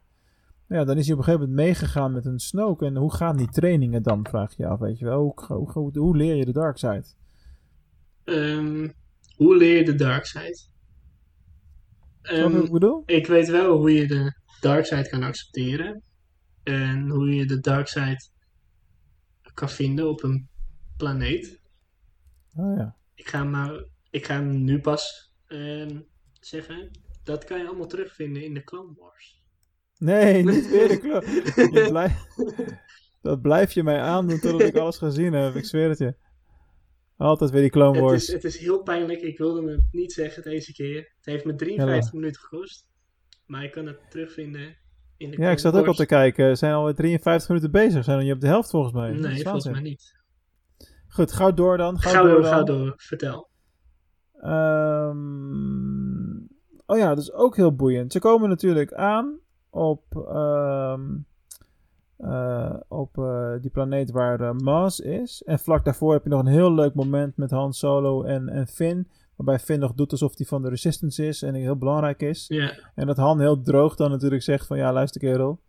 Eén ding is jouw probleem. Vrouwen komen altijd ja achter de waarheid. altijd. Daarom lieg ik ook nooit eh, tegen vrouwen, want het heeft gewoon geen zin. Het heeft geen zin, ze komen er wel achter. Nee, maar je ziet ook gewoon dat Han direct ziet van... Nee, jij bent niet wie je zegt dat je bent. Daarom. Maar wat ik zo boeiend vind, hè, aan die Mars, die schijnt daar de scepter dus al duizend jaar te draaien. Dat betekent dus dat zij het eerste karakter is dat ouder is dan Yoda. Ehm, ik kan officieel voor mij niet terugvinden wanneer Yoda geboren is. Maar ik weet wel dat Maskanata 973 before the Battle of Yavin geboren is. Dat betekent dat zij nu inderdaad rond de duizend is. Ja, dan hebben ze een beetje overdreven met dat zij al duizend jaar daar de leiding heeft. Want dat zou ze dan vanaf baby af aan moeten hebben. Maar eh, misschien is ze wel geboren als eh, opvolger van eh, de ouders of ik veel wat. Maar hoe dan ook, dat is nogal wat. Ja, precies. Iemand met zoveel ervaring. En dan Daarom kent fit. zij Yoda ook zo goed. Misschien komt zij ook wel een keertje in die High Republic voor. Ik mag toch hopen van wel. Nou ja, weet je wat het is? Aan de ene kant vind ik het altijd heel leuk als ze dat soort dingen doen. En dan komen karakters terug. En net zo goed als dat we nu weten dat in de, de Mandalorian seizoen 2... eh, daar zijn de geruchten wel heel hardnekkig dat we Boba Fett gaan zien. Met de acteur van eh, Jango Fett uit Attack of the Clones Ja. bijvoorbeeld. Hè? En ehm Ahsoka Tano. Bijvoorbeeld. Maar aan de ene kant vind ik dat soort dingen heel erg tof. En aan de andere kant heb ik ook wel een knopje dat zegt dat doet afbreuk aan de... eh, aan, aan het realistische gehalte, voor zover je bij zoiets überhaupt over realisme kan spreken, maar aan het realistische geloofwaardigheidsgehalte. Want we hebben het niet over één wereld waarin de kans zo klein is dat mensen elkaar tegenkomen. Je hebt het over een complete galaxy met tig planeten. Hoe groot is de kans dat mensen elkaar altijd maar weer tegenkomen? Ik zou het dan bijvoorbeeld wel leuk vinden, bijvoorbeeld met zo'n Maskanata. Dat als, als hij terug zou komen in de High Republic, dat je er heel kort even ziet. Dat je gewoon, dat ze even twee zinnetjes zegt of zo en dan doorgaat. ja, en, eh, dat ze niet een, een- echt een, een rol erin heeft, maar gewoon, ze komen tegen en ze gaan weer door. Ja, maar dat is in de Rise of Skywalker ook wel zo. Dat ze gewoon twee zinnen zegt en bij die groep staat bij Leia die als dood is en zo. Dus eh, dat, dat hebben ze in de film ook al gedaan. Ik weet het niet. We zien het, we zien het later wel, joh. Ja, Maar hoe dan ook, ik vond het echt tof dat het zo'n karakter is wat echt zo... eh, oud is. ja, ja, wat zo oud is. Gewoon wat zo oud wijs, is. Wijs en alles wetend. En eh, wel heel opzichtig trouwens, hè. Dat die karakters die dan de Resistance inlichten van ze zijn daar. En die dan de eh, First Order inlichten met een intercom. Moet allemaal even laten zien worden en zo. Ja. Beetje opzichtig. Wat trouwens ook Right. leuk is van Maskanata, dat is natuurlijk heel oud. Eh, ga ik even de sprong terugmaken naar de Phantom Menace. Als het goed is zien we daar, of ergens in de prequels, ik weet niet precies met welke films. We zien ergens in een kamer een standbeeld van haar staan. Eh, ja, ik heb die foto ook gezien. eh. ja, Dat is bij, eh, bij Anakin in bij de Anakin, ja, dat denk ik ook. Ja, ja, ja. Heb ik jou die foto niet doorgestuurd van de week? Eh, nee, maar dit wist ik ook al best wel lang. Oké. Ja, maar volgens mij is dat meer toevallig hoor. Ja, maar misschien dat zij bijvoorbeeld wel heel bekend is rond die tijd. Dat kan. Ja. Wie weet. Oké, eh, Quentin. We zijn natuurlijk eh, op het punt dat eh Ray zich geroepen voelt om naar de kelder te gaan. Ja, Ook een hele bijzondere scène natuurlijk weer. Kun je ook van alles van, van vinden. ja. Deuren die ineens open gaan en allemaal mystiek. En dan, ja, het lichtzwaard roept je. Ook allemaal weer de Force, hè? Daar had je het maar mee moeten gaan verklaren dan. Ja, wat ik dan raar vind, het is de lightsaber van Anakin, als ik me niet vergis. Dan vraag ik me natuurlijk ook af, hoe komt hij daar? Dat is een hele andere vraag inderdaad weer, klopt. Maar dat wordt volgens mij... eh, ik heb geneigd, de neiging om te zeggen, dat laten ze vast wel zien in de Clone Wars. Ehm, nee, dat kan helemaal niet. Want, Nee, want we weten toch dat... ehm, Nee, ik maak maar een grapje, man. nee, maar zoals we zien in ehm, Empire Strikes Back, zien we dat de hand van Luke Skywalker wordt afgehakt. En ik dacht dat hij die lightsaber toen vasthield. Ja, dat klopt. Dus die is daaronder ergens opgeraapt door iemand en uh, op de een of andere manier daar naartoe gekomen. Heel vreemd. Wat mij dan Ja, ook opvalt, is dat we horen de stem van Obi-Wan Kenobi. Onder andere. Onder En andere. Yoda en Qui-Gon en iedereen eigenlijk. Iedereen, terwijl het de lightsaber van Anakin is, dus we moeten Anakin horen. Ja, maar het gaat toch om de force van alle Jedi? Ja, maar dan moet je toch ook die de van... Ja, maar daar horen we Anakin wel.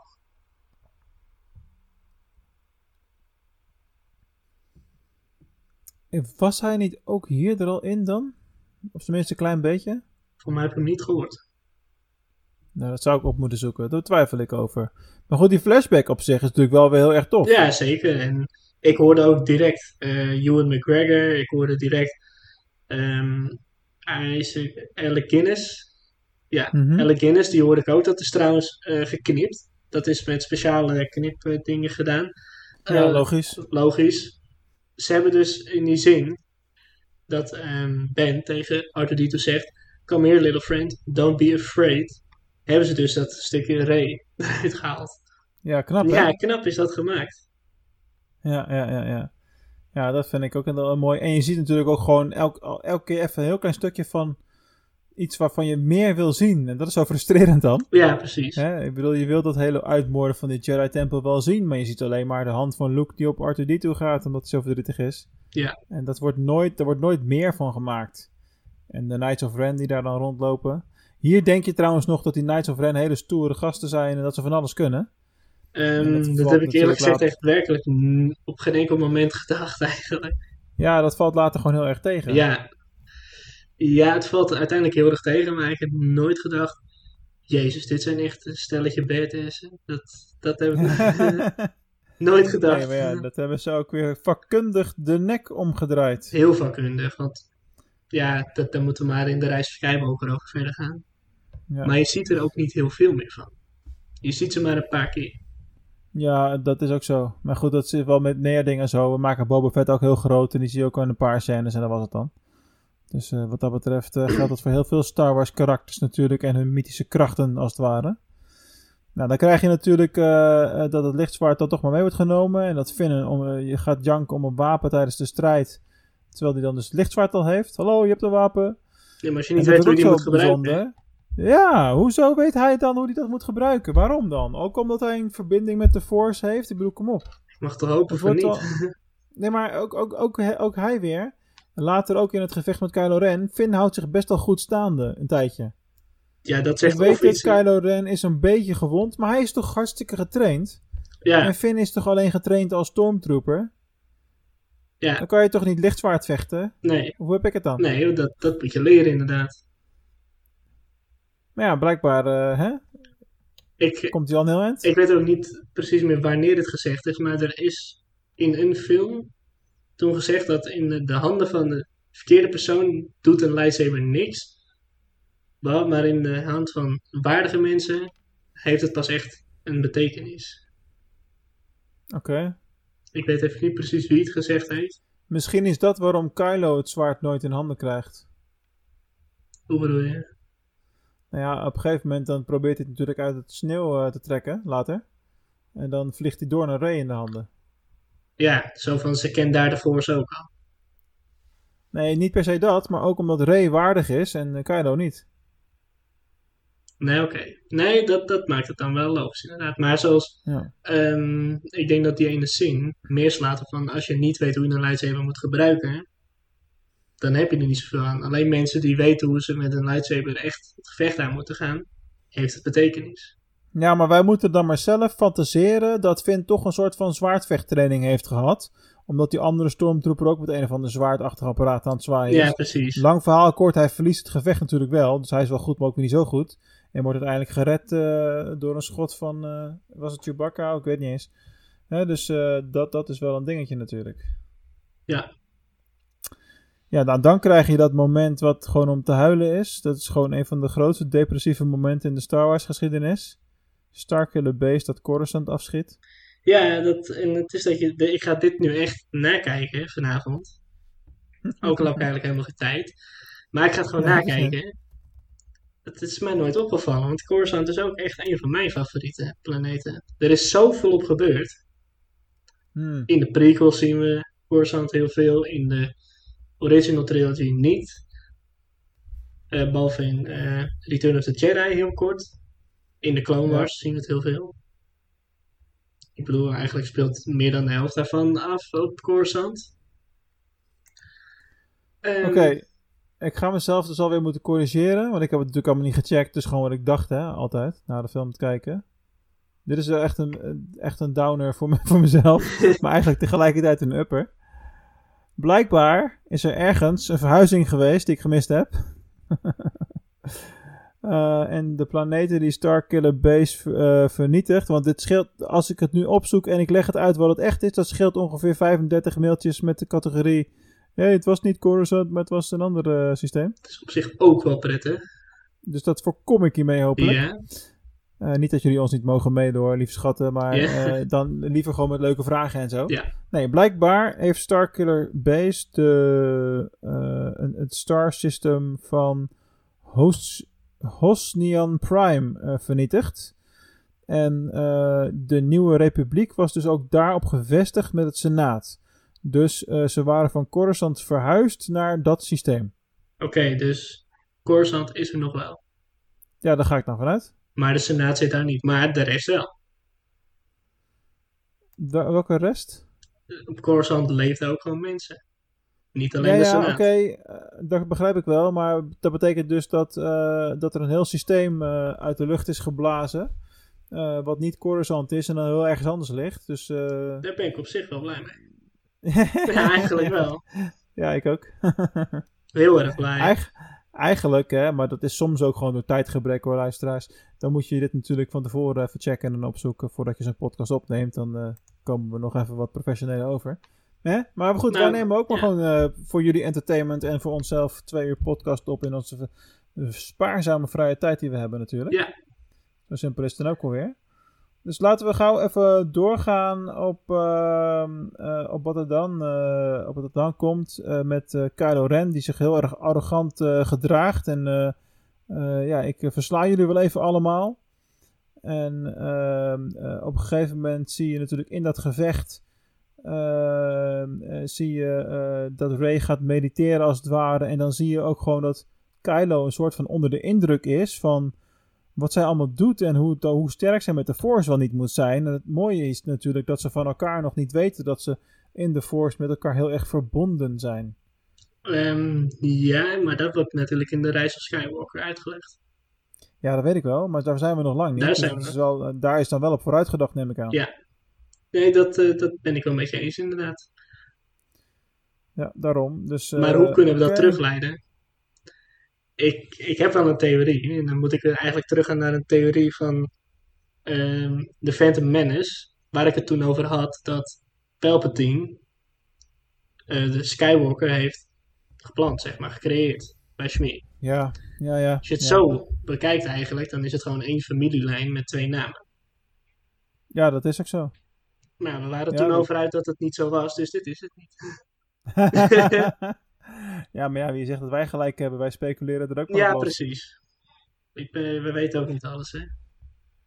Dan kom je nog op het punt, ik ga een beetje heen en weer qua volgorde hoor, maar eh, het moment dat eh, Han Solo op de brug achter Kylo aanroopt en uiteindelijk wordt vermoord. Ja, Ik heb er op zoveel manieren moeite mee, want het is net een soort toneelstukje. Van, oh, we gaan kijken hoe Han probeert Kylo te overtuigen om terug te komen. En eh, als Ben dan natuurlijk, Ben Solo. Ehm had trouwens voor mij leuker geweest als ze hem Jason hadden genoemd, omdat mijn, mijn zoon ook Jason heet. Maar, want in de boeken heb je natuurlijk gewoon eh, Jason Solo, hè? Dat weet jij wel. Maar dat is tegenwoordig Legend en niet meer Canon, dus dat is een beetje jammer. ja. Maar goed, dat even als zijstap.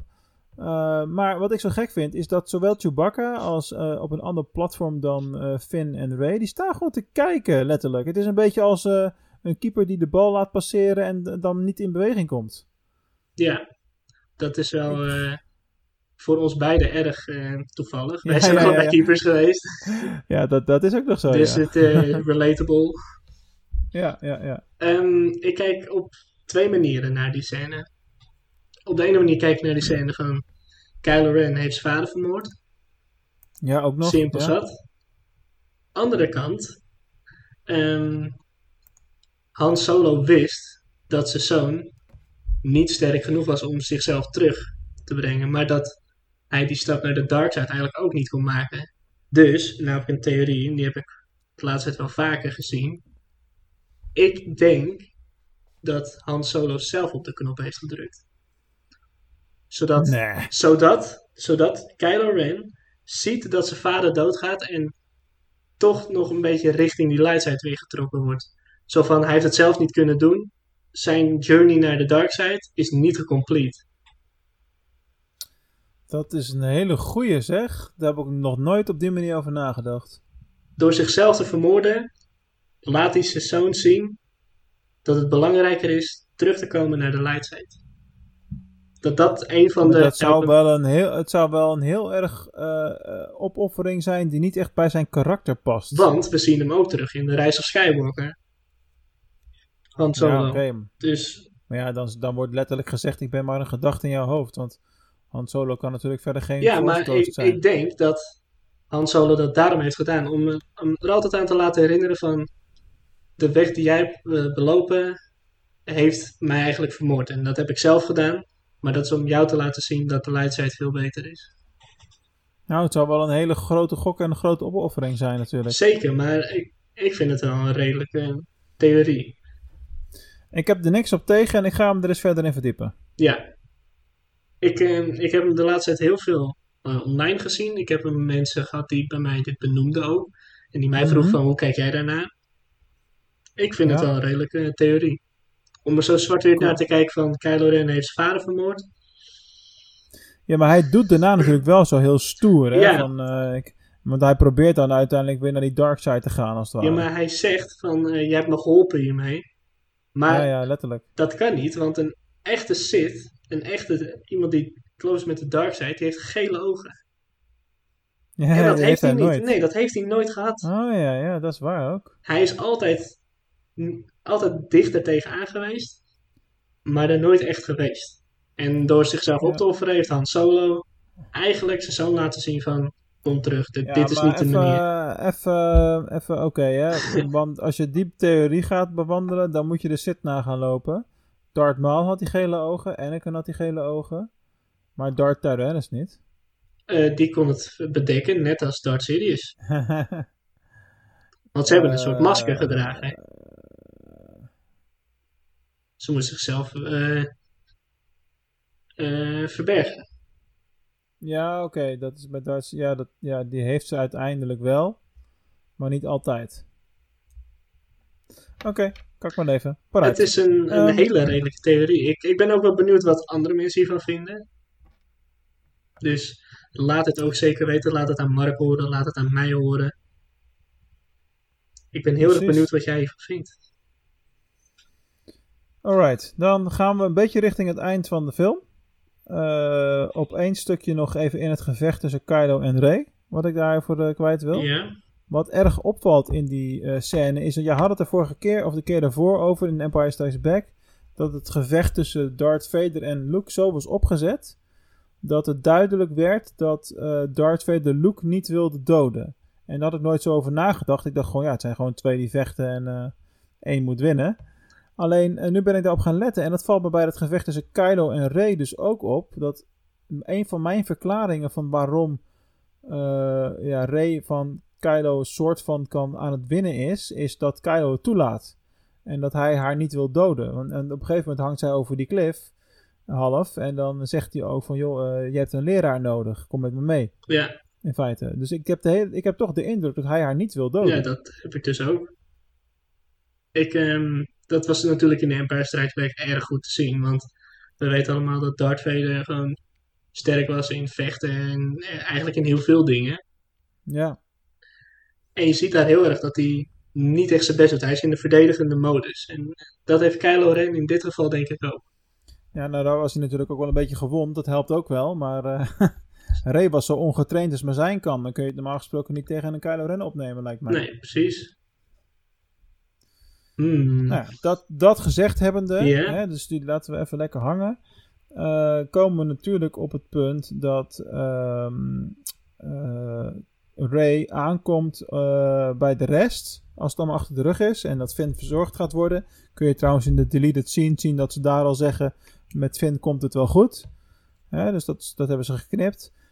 Maar dan wordt R2D2 ineens wakker. Ja, Maar Luke is niet in de buurt. Luke is niet in de buurt. Waarom wordt R2D2 wakker op het moment dat Ray er aankomt en niet al eerder op het moment dat BB-8 er is met het laatste stukje van de kaart naar Luke? Hmm. Wat triggert dat precies? Ehm, dan moet ik even goed denken. Wordt hij wakker nadat Ray... eh, nee, nee, nee, trouwens, dat zeg ik verkeerd. Ehm, wordt hij niet wakker omdat hij voelt dat Luke heel dichtbij is? Ja, maar dat is niet zo. Dat is niet zo, maar hij weet dat de weg er naartoe heel dichtbij is. Het enige wat je kan hebben als verklaring, en dat zei Selena gisteren ook, is, die, eh, is dat zij dat lichtzwaard van hem heeft. De blauwe, van Anakin. ja, van Anakin. Dat is dus ook het gekke, hè? Dat is niet eens van Luke. Nee.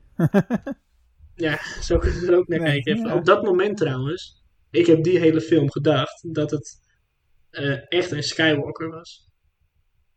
Maar ik Eh, heb, Ray bedoel je? ja, maar ik heb het me altijd mezelf verworpen van nee, dat, dat zou veel te simpel zijn, dat kan echt niet. Jij, jij niet alleen. Jij niet alleen hebt dat gedacht. Nee, Heel veel fans hebben dat lang gedacht. ja, Er was continu speculatie. Je moet voor de gein op YouTube maar eens al die ja, eh, Star Wars theorie. Amerikaanse eh, theorie Ja, eh, echt. eh, kanalen bekijken. En dan de video's van eh, tot eh, eind 2019 dat Rise of Skywalker uitkwam. En dan vooral de half jaar daarvoor. De ene theorie nog gekker dan de andere. Het zijn hele leuke films om naar te kijken. Je, je leert er soms wel wat uit, maar heel veel ook niet. Je moet er af en toe echt niet naar kijken. so- soms zijn ze leuk, soms wat minder. Je hebt ook eentje die heet bijvoorbeeld Mike Zero. Die heeft af en toe wel wat leuks en af en toe is het echt helemaal niks. En, eh, maar goed, die heeft volgens mij al gewoon als doel van... Ik, ik doe elke theorie die maar mogelijk is, daar maak ik zo'n video over. Want als de film dan uitkomt, heb ik in ieder geval altijd één keer gelijk. Ehm, ja, ja dat, eh, dat zie je vaker inderdaad. Dus, en, die, en die bewaren ze dan natuurlijk. En dan kan je de rest van het kanaal afflikkeren, denk Ja, ik. precies. Zo kom je geloofwaardig over. Hè? Ja, nou, eh, dus dat. eh, wat ik me dan nog meer afvroeg. Op een gegeven moment wordt die kaart in elkaar geplakt. Dat is eigenlijk mijn laatste vraag voordat we naar eh, luisteraarsvragen kunnen gaan. Die kaart wordt aan elkaar geplakt. Ze gaan Luke vinden, enzovoort, enzovoort. Maar leg mij het volgende uit. Luke is weggegaan. En hij wilde niet gevonden worden. Waarom maak je dan een schatkaart? Ja. Een routekaart? ja, precies. Hoezo is er überhaupt een kaart? Waarom? Ehm, ja, en dan vind ik nog het rare. Waarom zorg je dat een heel groot deel in jouw oude droid zit, die niet actief is, die eigenlijk gewoon uitgelezen had kunnen worden? Laten we dat even voorop stellen, want eh, in de Clone Wars zien we gewoon dat droids uitgelezen worden. Wordt een kabeltje aan vastgestoken en eh, laten we even lezen wat erop staat. Er is een heel klein stukje van die kaart die geven aan iemand die ze ooit in de Church of the Force hebben gezien. En ik wil niet gevonden worden, maar ik geef wel dat stukje kaart, zodat je me kan vinden. Ja. Ja, dat is gewoon niet logisch. Dat is echt de filmwereld. wordt ook nooit uitgelegd natuurlijk. Dus heb je daar een verklaring voor? Nee, daar heb ik echt zeker geen verklaring voor. Ik, Nee, eh, dit, mijn enige verklaring is dat dit de hele, eh, de, de hele film spannend houdt. Dat, dat dat de rode lijn is. Zorgen dat er een rode lijn is. Ik heb daar geen andere Star Wars Universe verklaring voor. Van, dat heeft hij daarom gedaan. Ja, het enige wat je kan bedenken is misschien als de pleuris echt helemaal uitbreekt en jullie hebben hem per se nodig en het kan niet anders, dan heb je een manier. Ja, Maar dan nog, het is allemaal erg vergezocht. Dat is heel ver Ja, gezocht. die hele, film, die hele film draait natuurlijk om het vinden van Luke Skywalker en de routekaart naar hem toe. Ja. Maar ja, weet je, die kaart is dan inmiddels ook, eh, hoe lang is hij al weg? Vijf, zes jaar weg of zo, denk ik. Ja. En eh, eh, ten opzichte van dat hij helemaal in exile is gegaan. eh, maar had natuurlijk ook gewoon inmiddels alweer naar een andere planeet kunnen zijn. Ja, precies. Maar ja, hè? daarover mogen we niet te veel doordenken volgens nee, mij. precies. Ehm, Heb jij nog wat over de film zelf, Quentin? ehm, ik heb nog, natuurlijk nog de stelling. Oh ja. Dit eh, is een stelling. Die ben ik eigenlijk pas na de reis of Skywalker zo gaan kijken. Disney heeft geen idee hoe de Force werkt. Dat is mijn stelling. Ik ga het onderbouwen. We hebben het er al, de hele tijd hebben we het er eigenlijk al over. Er gebeuren Mhm. dingen die eigenlijk helemaal niet mogelijk kunnen zijn. Ik ga gewoon direct bij de openingsscène kijken. We zien dat Kylo Ren, die stopt een blaster shot. Oh ja, We hebben het nog, nooit, echt nog nooit gezien. De grootste Jedi heb ik dit ook nog nooit zien doen. Natuurlijk, eh, er zullen mensen zijn die gaan mij nu een berichtje sturen. Hey Quinten, we zien in Empire Strikes Back dat Darth Vader ook blaster shots tegenhoudt. Ja, maar die knallen gelijk uit elkaar. Ja, en dat is anders, want de handschoenen, de binnenkant van de handschoenen van Darth Vader zijn eh, blaster shot eh, proof. Oh ja. Ja, dus daarmee eh ontkracht ik dat meteen. Maar ja, we zien ook op een gegeven moment zien we in de film dat, dat Rey in die stoel zit, dat ze opeens Jedi Mind Tricks gebruikt. Hoe kan jij dat? Dat, dat moet je geleerd worden, dat, dat kan je niet zomaar even. Ja, er wordt, er wordt te veel, omwille van de snelheid van het verhaal en van de film, wordt er te veel niet verklaard. Dat is wel het algemene probleem van deze film. Nee, en je kan het ook niet verklaren, want ze kan het helemaal niet geleerd hebben. Je kan nog zo sterk zijn met de Force, maar zodra het jou niet geleerd wordt, kan je het ook niet. En dat is heel leuk, want we zien later in de film Han Solo zeggen: That's not how the Force works. En Ja. ik hoop dat dat echt een zin is naar Disney toe. Want that's not how the Force works. Oh, ja, maar ja, je kunt alles ook recht praten als je dat echt zou willen, hè? Dat weet je toch? Jazeker, maar hier eh, zit ik wel. Want er was, ooit, er was ooit een eerste Jedi, weet je wel? Die heeft het ook allemaal zelf uit moeten zoeken. Ja, dus eh, er is altijd een Jedi geweest die het zichzelf heeft aangeleerd allemaal, maar toen heette het misschien nog niet zo. Net, net zo goed als dat je bijvoorbeeld in de origin story van Assassin's Creed, om even iets heel anders te noemen, hè, dan heb je op een gegeven moment gewoon heb je dat, met het, hoe dat ontstaat met het credo, met het mes en zo. En die deden dat al, maar het had toch die naam niet. En dat werd later, in generatie na generatie, werd het verder doorontwikkeld. En dan komt er leer en boeken en weet ik het allemaal. we zien in de Clone Wars, ik ga hem gewoon weer noemen, zien op een gegeven moment dat ze op een planeet zijn. Anakin, Ahsoka en Obi-Wan. En daar is dan, eh, ik ben even vergeten hoe die heet, maar dat is het middelpunt. En dan heb je de light side en de dark side. En dat zijn ooit de grondleggers van de Force geweest. Het zou kunnen zijn dat die dat geleerd hebben aan iemand. Dat er niet ergens een Jedi, of hoe dat toen ook heette, is geweest die dat zichzelf heeft moeten aanleren. Tja. Maar goed, we kunnen natuurlijk nog een half uur over de Blaster Bolt tegenhoud. Ja, nee, maar het gaat om meerdere heeft- dingen. Er zijn allerlei manieren waarop hij het wijst van Rey had nooit Force zou kunnen gebruiken. Voor- Want ze wisten het gewoon nog niet. Ze kennen het helemaal niet. Ja, maar ik denk dat je toch in de henen moet gaan kijken. Want als het echt een Palpatine is... Palpatine was ook op alle fronten sterker dan alle Jedi samen. eh, al die jaren, zonder dat iemand iets doorhad. Ja, kon hij verbergen dat hij Sith eens. was. En al, eigenlijk alles doen wat je maar kan bedenken. Dus, dus laten we ervan uitgaan Ja. dat vanuit diegene... eh, dat, het daar, eh, dat, dat we het daarin gaan zoeken. Gewoon extreem goede genen. ja dat, dat is dan echt de enige verklaring die ik hiervoor zou kunnen geven. Zij heeft extreem, extreem sterke genen. Echt. Dat- maar dat dus- zou dus betekenen dat ze een hele hoge midichlorian count zou moeten hebben. Ja, maar ja, dat wordt hier nooit gemeten, maar dat zal dan wel inderdaad. Maar Star Wars heeft natuurlijk sinds Disney wel vaker de neiging om dingen te doen waarbij je dan als hardcore fan, zeg maar, eh, je de vraagteken stelt van ja, als je dat gaat doen, heb je dan wel nagedacht over wat voor gevolgen dat dan heeft voor de rest van de Star Wars wereld? En dan is het antwoord toch te vaak eigenlijk niet. Nee, Eh, een goed voorbeeld, wat we van de week zagen, ik heb jou dat plaatje doorgestuurd. Eh, het nieuwe lichtzwaard in de High Republic Ja. stijl. ja, die hebben iets te veel gekeken naar Kylo Ren. Lekker voorspelbaar dat ze dat gaan doen trouwens. Maar natuurlijk komt er een variant op het zwaard van Kylo Ren voor de light side. Ja. Daar komt het op neer. Een blauwe met een iets wat klassiekere vormgeving van de hilt. En het is allemaal net even anders. Dus eh, prima. Maar dan kun je natuurlijk heel logisch vragen gaan stellen. Ja, als ze toen al eh, eh, ten tijde van eh 200 jaar voor Phantom Menace al, al dat soort lichtzwaarden hadden. Waarom zien we het in de prequels en de original trilogy dan niet? Precies. Het slaat nergens Nee. op dat je daar dan alleen maar, eh, weet je wel, eh, dan heb je Darth Maul met zijn dubbele lichtzwaard en dat ga je dan terug in de tijd ook zien, dat is prima. Alleen het slaat nergens op dat van al die honderden Jedi's die er toen nog waren, dat niemand dat dan had. Nee, precies. En dat vind ik dan een zwaktebod. Als je dan zo'n High Republic, uh, of sorry, als je dan zo'n light side zwaard wil introduceren met die drie punten, zorg er dan voor dat het pas gebeurt na de tijd van uh, uh, Endor en zo. Ja. Van episode 6. Ja. Want dan vind ik het geloofwaardiger dat die dingen ooit bedacht zijn en dat, oh nou, dan gaan wij dat ook doen. Prima.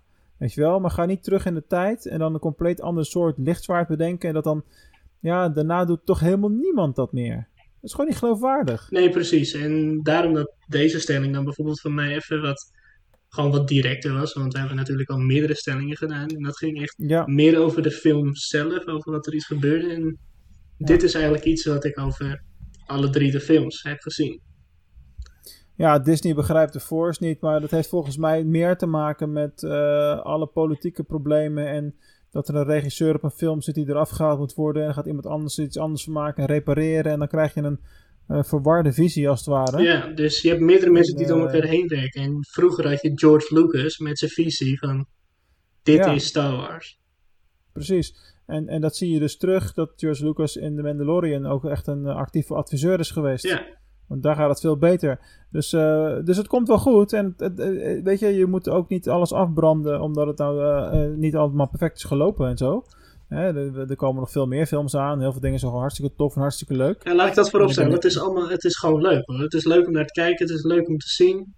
Alleen de hardcore fan in mij zegt van... Oké, ik weet dat is niet helemaal correct. Maar Nee, nee, maar goed, dan ga je natuurlijk een beetje aan het doel voorbij van wat een bedrijf als Disney heeft. En dat is gewoon commercieel leuke films maken Ja. en er zoveel mogelijk geld mee verdienen. Dat is natuurlijk de essentie. En als ze dat niet gedaan hadden, dan had deze film eigenlijk niks geworden. Want dan had je niet zoveel om te Nee. laten zien. Maar tegelijkertijd is het wel zo dat eh, met name de films van Abrams, deze en de Rise of Skywalker, hebben natuurlijk wel heel veel fanservice. Hè? Ja. Met allemaal verwijzingen en dingen naar de oude films en de dingen die we als fans heel erg leuk vinden allemaal. Ja. Dus ja, we moeten ook niet zo klagen. Hè? Nee, oké. Maar je snapt mijn stelling. Ik snap hem zeker. Alright, ehm, ik ga eens even kijken, want wij hebben een aantal hele toffe luisteraars inmiddels die ook al eh, allerlei eh, vragen beginnen eh, te stellen. Dus ik ga er even een paar bij pakken. Even kijken. Eh, Ja, ik weet, dat, ik weet nog één vraag heel goed. Dat was iemand die aan mij vroeg: hoe zit dat nou precies met de, de, de Darksaber? Mhm. Ik denk dat ik daar pas mee ga wachten totdat we de Mandalorian hebben Ja, ja, nee, tuurlijk. Het moet, eh, het moet relevant Dat zijn. heb ik ook tegen diegene gezegd. Zei, het is relevanter als ik dat dan doe, want dan ga je er meer van begrijpen. Een, van, een vraag die binnen is gekomen van Damien Dash is: waarom was Snoke zo zwak? Nou, daar heb ik wel een antwoord op. Eh, in mijn optiek was het heel simpel, maar alleen weet je dat natuurlijk in de, in de eerste film nog niet. Dat weet je eigenlijk pas bij de laatste film van de trilogie. Eh, Snoke was natuurlijk gewoon een, een maaksel, een, een slap aftreksel van eh Ja, Palpatine, het was van gewoon, de het was Emperor. gewoon een pop. Gewoon een soort Ja, pop. het was gewoon een pop. En een marionet. En dus was hij niet zo sterk als dat hij leek. Nee, Hij werd gewoon bestuurd door de Emperor eigenlijk al de hele tijd. ja. En ja, dat wisten Dus- we daar natuurlijk nog niet, want in The Force Awakens was je echt heilig van overtuigd dat Snoke een heel groot en belangrijk karakter zou worden in alle drie de films. Ja, ja, ja. Oké, en nog een vraag binnen gehad van, eh, even kijken, naar Xander. En hij vraagt zich af hoe Luke Skywalker in de sequels Snoke en Kylo Ren zou wil, had willen verslaan, slash of terughalen naar de light side, als Rey nooit gevonden was door de Resistance. Eh, en hij zegt daar nog bij, ik weet wel dat Luke heel veel over de Jedi eh, ging leren, maar wegens zijn verlies eh, van Kylo eh, in de Jedi Academy gaat het dan over natuurlijk, hè, sloot hij zichzelf af van de Force. Daar heeft hij natuurlijk wel een punt. Ehm, dit, is een dit, is wel, dit is wel een soort van stelling ook gelijk. dit is een hè? stelling, maar als zij nooit gevonden was, dan hadden ze Luke Skywalker ook nooit waarschijnlijk teruggehaald. Nee, oké, maar dan was het gewoon alles anders geweest, Dan was alles anders geweest, maar dan had waarschijnlijk nooit Luke Skywalker in die positie weer gekomen. Dat is ook wel weer waar. Sowieso moet je je afvragen of Luke de motivatie dan had gehad om er iets aan te willen doen. Want hij had eigenlijk al gezegd, nou, ik heb geen zin meer. Nee, want het heeft ook lang geduurd voordat Rey echt, eh, echt hem heeft overgehaald. Ja, en, en, en dat, dat ze ging trainen daar en dat soort dingen allemaal. Ja, Dus, Sander, het antwoord is, dat had allemaal gewoon nooit gebeurd en we hadden compleet andere films gehad. Zo simpel is het ja eigenlijk. dat denk ik inderdaad. Dat was nooit gebeurd dan. Ja, ja, ja, ja. Top, man. Heb je nog meer vragen over de, The Force Awakens? Eh, nee, maar wel een vraag die eh, van praktische aard. Dat is ook wel een leuke. Ja? Ju- Julius vraagt, eh, en dat deed hij al een maand geleden, maar ik had die berichten nog niet gezien. Daar had ik op moeten letten bij eh, de Instagram, want dan moet je ze allemaal eerst, even voor de luisteraars die heel lang op antwoord hebben gewacht. eh, dan moet je dus eerst, op het moment dat iemand nooit een bericht naar jou heeft gestuurd, dan moet je dus bij de berichtverzoeken kijken en dan moet je accepteren dat iemand met je wil praten. Ja? Nou, dat moet je ook maar weten, dus het duurde even voordat ik dat door had. Ja? Hoe dan ook. ehm hier zegt Julius, hallo, ik hou zo van jullie podcast. Dankjewel, jongen. En ik luisterde natuurlijk naar de Engelse sta- Engelstalige Star Wars podcast. En nu vraag ik me af, hoe neem je de podcast op? Ik geloof dat we het één keertje al wel eh, kort hebben gezegd, maar even voor de volledigheid. Eh, nou ja, Quinten en ik, wij zitten iets van eh, drie uur op afstand van elkaar. Ja. Gegeven waar we wonen, hè, Schagen en Venlo. Dus dat is een heel end. Dus wat we hebben gedaan, is we hebben dezelfde microfoon gekocht. We hebben een headset. En we nemen onze audio allebei op in een lokaal spoor in eh Audacity. Dat is een audiobewerkingsprogramma. En dan knippen en plakken we dat aan elkaar. En dan doen we een heleboel mooie bewerkingen. En dan zetten we daar nog wat tunes tussen enzovoort. En dan heb je ineens een volledige podcast. Ja. Dus het is eigenlijk best wel... eh, eh, het lijkt ingewikkelder dan het is, denk ik altijd maar. Ehm, ja, eigenlijk doen we niet meer dan gewoon een Zoom-bespreking. En die nemen we op. Ja. Eh, ja, maar goed, de Zoom-opname, dat is eigenlijk puur een, eh, een reserve natuurlijk. Ja, dat is de reserve. Maar via Zoom praten we natuurlijk met elkaar. Dan heb ik nog één vraag die ik zou moeten parkeren tot eh The Rise of Skywalker. Dus eh, Dante, nog even geduld. Dat gaat over Palpatine. Ehm, dat is het voor nu Ja, eventjes. ik dacht er ook eentje te hebben van Sherwin Schutte. Maar daar wacht ik ook even mee tot eh, de volgende film. Met The Last Jedi. Het gaat meer over Holdo. Nou, ik durf het bijna niet te zeggen, maar het lijkt erop dat we er zo waar een beetje doorheen zijn. Ja, en we hebben het weer voor elkaar gekregen het heel lang te laten duren. Nog langer. Nog langer als de vorige aflevering. We gaan. eh, Maar dit hadden we al verwacht, hè, want er gebeurt hier heel veel. Ja, ja, ja, goed. Dat is gewoon, dat is gewoon een feit. Ehm, andere vraag aan jullie als luisteraars. Luister je deze podcast? Deel het met zoveel mogelijk van jouw vrienden en kennissen. En eh, vergeet ook niet om ons een review te geven in de podcast-app waar het mogelijk is. Of op Facebook of waar dan ook. Eh, want dat helpt ons weer om gevonden te worden en door andere fans gevonden te worden. En heb jij bijvoorbeeld andere podcasts waarvan je denkt: hey, misschien is het leuk als daar ook eens een keer iets over Star Wars vertellen. En om, om leuk om samen te werken of zo. Wij weten ook niet alles. Hè? Wij kennen ook niet alle kanalen. Dus laat het ons gerust weten waarvan jij denkt: hey, daar zouden ze wel eens iets over die Star Wars podcast kunnen vertellen. Ja, Wij gaan met de voorbereiding beginnen voor volgende week. met Want dan gaan Jedi. we de meest controversiële Star Wars film van eh, deze eeuw in elk geval. Om het even makkelijk te houden, Ja, denk ik. en ja, het is wel leuk dat je het zegt, want de prequels waren ook gewoon nog in deze eeuw. Nou, de, de Phantom Menace niet. De Phantom Menace net aan niet. En ja, die was daarom- ook heel controversieel inderdaad. Die ja. was natuurlijk, daarom haal ik die er even tussenuit. dat, dat, dat eh, doe je wel goed inderdaad. Gemeen, hè? Heel gemeen, heel gemeen. Maar het, dat klopt inderdaad. Veel te vertellen. Dus eh, we gaan het hebben over The Last Jedi. Dus die gaan we ook weer lekker herkijken natuurlijk, Quentin en Ja. ik. En ehm, eh, ja, dat is natuurlijk een film die eh, qua verhaallijn een heleboel dingen weer totaal opschudt ten opzichte van deze film. Ja. En eh, ja, daar kun je een heleboel van vinden. Wat wij daarvan vinden, dat hoor je volgende week. Ja, En voor nu zeggen wij natuurlijk weer, may the force be with you. may the force be with you.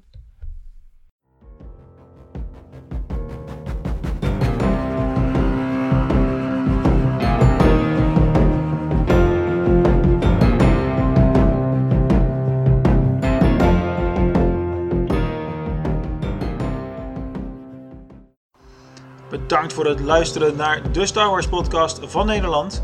Vond je dit ook zo leuk? Abonneer je dan direct op onze podcast via jouw favoriete podcast app.